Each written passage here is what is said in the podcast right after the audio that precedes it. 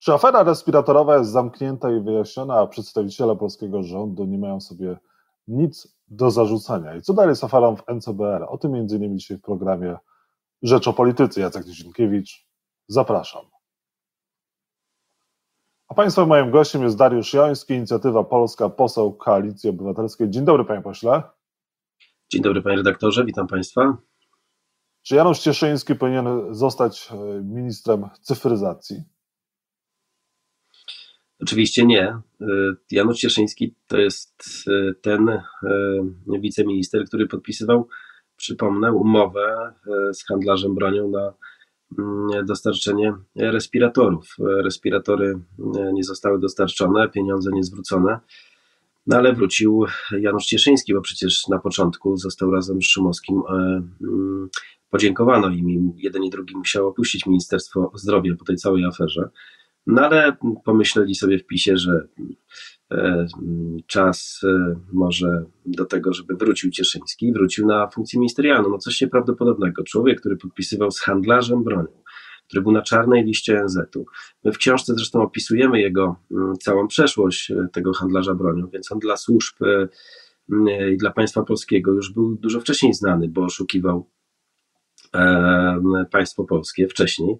Więc jak z takim człowiekiem można było podpisać umowę w Ministerstwie Zdrowia, ale też w KGHM, bo przecież to KGHM sprzedawał te same respiratory, które ten sam model respiratorów, który, który chciał sprzedać do Ministerstwa Zdrowia, tylko tu dostał pieniądze i tu dostał, czyli podwójnie sprzedawał te same respiratory.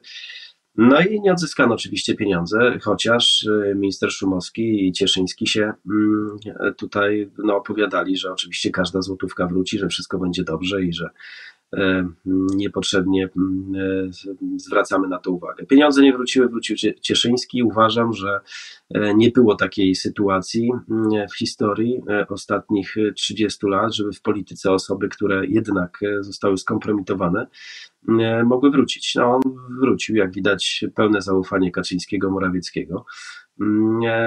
Wydaje mi się, jest po prostu wiernym żołnierzem Kaczyńskiego i Morawieckiego i dlatego wrócił. W książce Wielkie Żniwa z Michałem Szczerbą, jak PiS ukradł Polskę, opisujecie kulisy e, afery respiratorowej między innymi e, i tam padają takie słowa, w wymiarze materialnym to nie jest afera o 50 milionów złotych, których nie udało się odzyskać, ale o 100 milionów, e, bo drugie 50 milionów kosztował, kosztował odzyskany respiratorowy złom, który zalegał w rządowych magazynach. Co pożytecznego dla pacjentów można było zrobić za tą za, tę, za taką kwotę na przykład wybudować dwa szpitale powiatowe albo sfinansować tysiące kosztownych terapii w kraju i za granicą, przekazując te pieniądze y, MSZ. Y, gdy rozmawialiśmy o aferze respiratorowej z dwoma czołowymi politykami PiS, obaj przyznawali, że ta sprawa może pogrążyć ich partię. No ale nie pogrążyła. Przeciwnie.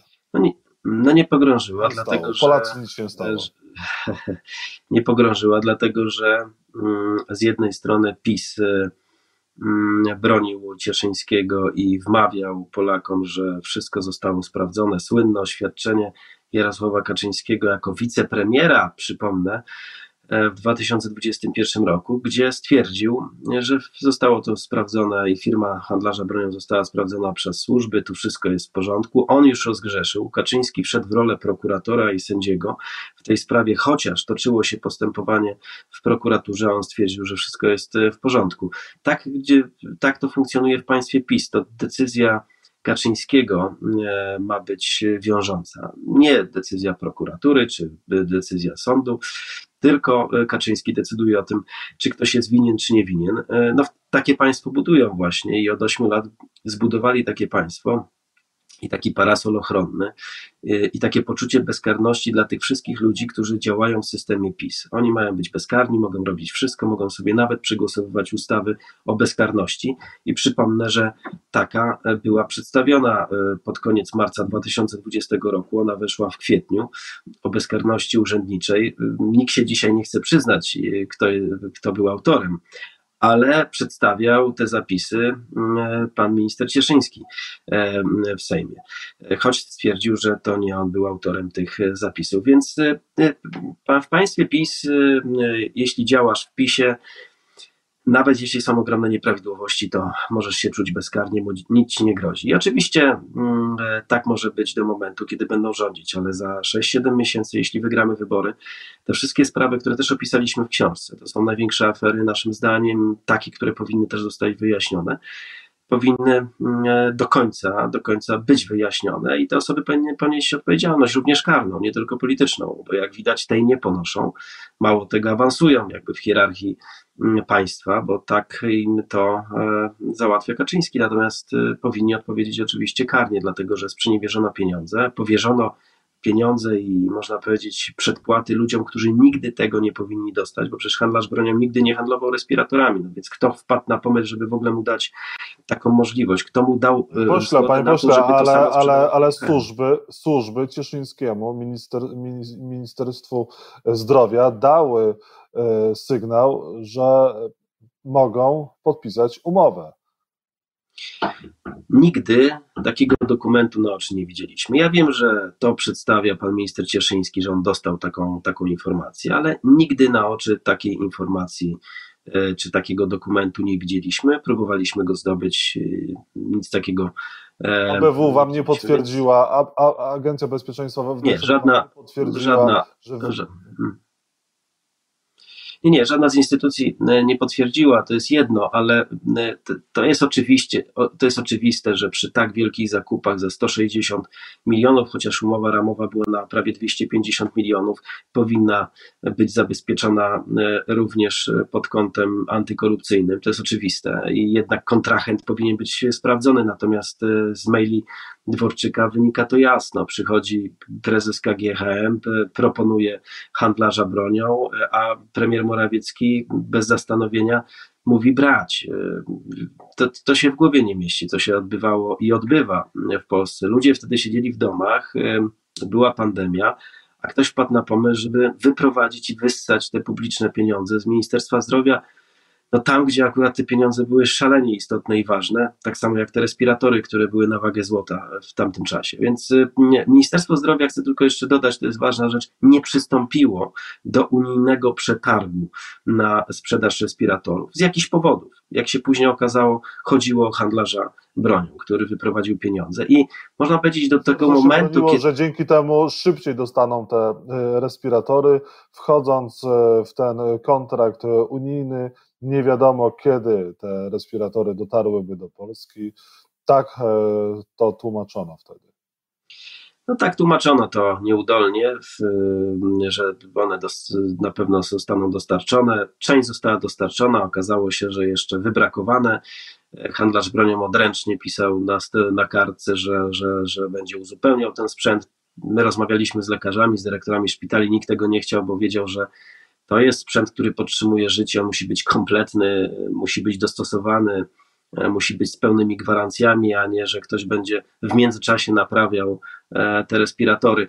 Tutaj od początku do końca chodziło o wyprowadzenie pieniędzy. Ja przypomnę jeszcze, że handlarz bronią wystawił faktury z zerową stawką VAT-u. Dopiero kiedy i ministerstwo zapłaciło za, za, za, za to właśnie, nie wiem jak mogli w ogóle przyjąć faktury z zerową stawką VAT-u, dopiero kiedy Myśmy na to zwrócili uwagę, otrzymaliśmy specjalną opinię w tej sprawie Urzędu Celno-Skarbowego. To dopiero wtedy odesłano do handlarza bronią, ale już handlarz bronią był poza Polską i można powiedzieć poza Polską też świetnie się miał, bo on w Albanii otwierał kolejne biznesy, nikt go nie szukał, chociaż na samym końcu się pojawił list gończy, to my opisujemy w książce, jak on przychodził do placówki mm, e, polskiej w, w, w, mm, e, właśnie w Albanii i przepisywał majątek, można powiedzieć, na, na rodzinę. No. I do samego końca nikogo nie interesowało, co się z tym człowiekiem dzieje, i nie było chęci, żeby odzyskać te pieniądze, albo próbować przynajmniej skutecznie odzyskać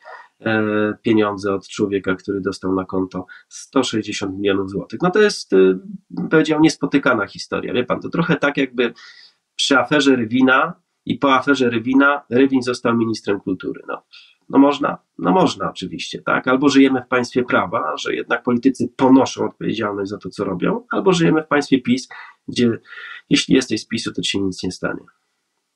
W książce Wielkie Żniwa z Michałem Szczerbą e, piszecie o kilku aferach e, zarządów Prawa i Sprawiedliwości, które nie miały konsekwencji, winni nie zostali e, ukarani za to, co się wydarzyło. Dwie kwestie techniczne na temat tego, co robi dzisiaj Janusz Cieszyński. Swoją drogą, on jest przygotowany do pełnienia funkcji ministra cyfryzacji i pytanie też, bo tłumaczył ostatnio aferę mailową, też e, twierdząc, że nic się nie stało i nie powinniśmy się nią zajmować. No i pytanie, czy Mateusz Morawiecki, który pełnił przez kilkadziesiąt miesięcy funkcję ministra cyfryzacji, on dobrze nadzorował ten urząd lub to, co z niego zostało? E, nie mam zaufania do człowieka, który z handlarzem bronią robił interesy i wydawał nasze publiczne pieniądze. I to już dyskwalifikuje moim, moim przekonaniu człowieka, który E, nie sprawdził się w zdrowiu, to poszedł teraz do cyfryzacji. Rozumiem, że sprawdził się dla PiSu w czasie pandemii, pan Cieszyński, to teraz się sprawdzi w cyfryzacji, tak? bo będzie odpowiadał między innymi za zabezpieczenie wyborów. I to mnie niepokoi, że on będzie odpowiadał za zabezpieczenie e, wyborów, bo to jest e, człowiek, do którego być może ma zaufanie Morawiecki i Kaczyński, ale myślę, że polskie społeczeństwo nie ma po tym wszystkim, co się stało. Dlatego też e, w moim przekonaniu dyskwalifikuje tego człowieka e, pełnienie takiej funkcji. Jest to policzek dla, dla Polski, że człowiek, który po tym wszystkim, co się wydarzyło, wrócił jakby nigdy nic i udaje, że wszystko jest, e, że wszystko jest w porządku. Więc jak można powierzać Cieszyńskiemu wydawanie kolejnych publicznych pieniędzy, jak nie rozliczył się z podpisanej umowy z handlarzem bronią? To jest, to jest rzecz niebywała. No, my nie mówimy tu o drobnych. Mówimy tu o prawie 160 milionach złotych. Wie pan, ja ostatnio byłem w Żninie, to jest e, nieduża miejscowość i razem ze starostą pojechaliśmy do szpitala powiatowego. Budżet tego szpitala powiatowego to jest jakieś 55 milionów złotych i on po głowie się drapie i zastanawia, e, jak brakuje mu rocznie około 3 milionów, jak spiąć ten szpital, żeby nie ciąć, można powiedzieć, usług w tym szpitalu e, i zastanawia się skąd wziąć 3 miliony. A tutaj w Ministerstwie Zdrowia ktoś wydaje lekką ręką jednego dnia 160 e, mm, milionów. No i sama, sama procedura, no jednak jak się okazało, myśmy to zresztą w książce opisali, biuro prawne nie przygotowywało umowy z handlarzem bronią. Najprawdopodobniej handlarz bronią sam sobie przyniósł umowę, którą, e, która zabezpieczała jego interesu, ale nie zabezpieczała interesów e, Polski i Ministerstwa Zdrowia, która w naszym imieniu wydawała pieniądze. Więc e, od początku do końca, w moim przekonaniu, nie chodziło o respiratory, tylko chodziło o to, żeby handlarz bronią wyprowadził ogromne pieniądze. Czy handlarz bronią żyje, czy nie żyje? Bo pojawiają się różne informacje na temat Andrzeja Izdebskiego. Czy to mogła być sfingowana śmierć? E, w moim przekonaniu każda z tych wersji jest równie prawdopodobna, e, dlatego że mm, prokuratura do dzisiaj e, czekamy na jasne sformułowanie w tej sprawie. Słyszymy, że raz brano próbki, teraz te próbki się okazuje nie nadają e, do zbadania. To myśmy ujawnili, że on nie został skremowany w Albanii, tylko został skremowany w Łodzi. E, podczas kremacji okazuje się, że nie było e, policji, która zazwyczaj zawsze prawie jest, bo jeśli ginie jednak Polak poza granicami i jest później spopielany w kraju, to jednak policja jest na miejscu i przynajmniej odciski palców pobiera. Tutaj nikogo nie było. Nie było nikogo z rodziny, nie było mm, policji, nie było żadnych e, służb. Na przypomnijmy, człowiek był poszukiwany listem gończym dodatkowo, więc e, od początku do końca ta śmierć jest bardzo tajemnicza. No i nie wiem, jak długo polskim instytucjom śledczym czasu potrzeba, żeby to do końca wyjaśnić, bo do dzisiaj jest to niewyjaśnione, a słuchając e, jednego z ostatnich wywiadów mm, żony mm, handlarza bronią, to to mogę wyobrazić sobie, że on żyje wciąż.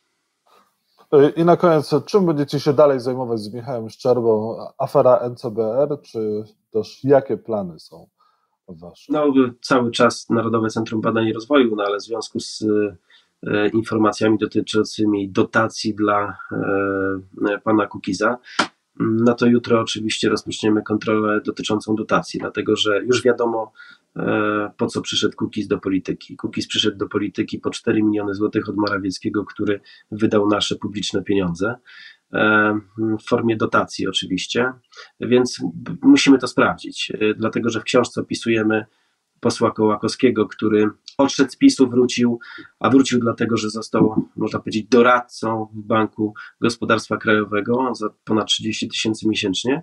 No a tutaj widać, e, mm, no, Kukiz e, dostał dużo większe pieniądze. Trzeba to po prostu sprawdzić. Wydaje mi się, że opinia publiczna chciałaby bardzo wiedzieć, dlaczego i skąd ich pieniądze są wydawane lekką ręką, zarządzeniem przez premiera Morawieckiego i tą kontrolę rozpoczynamy.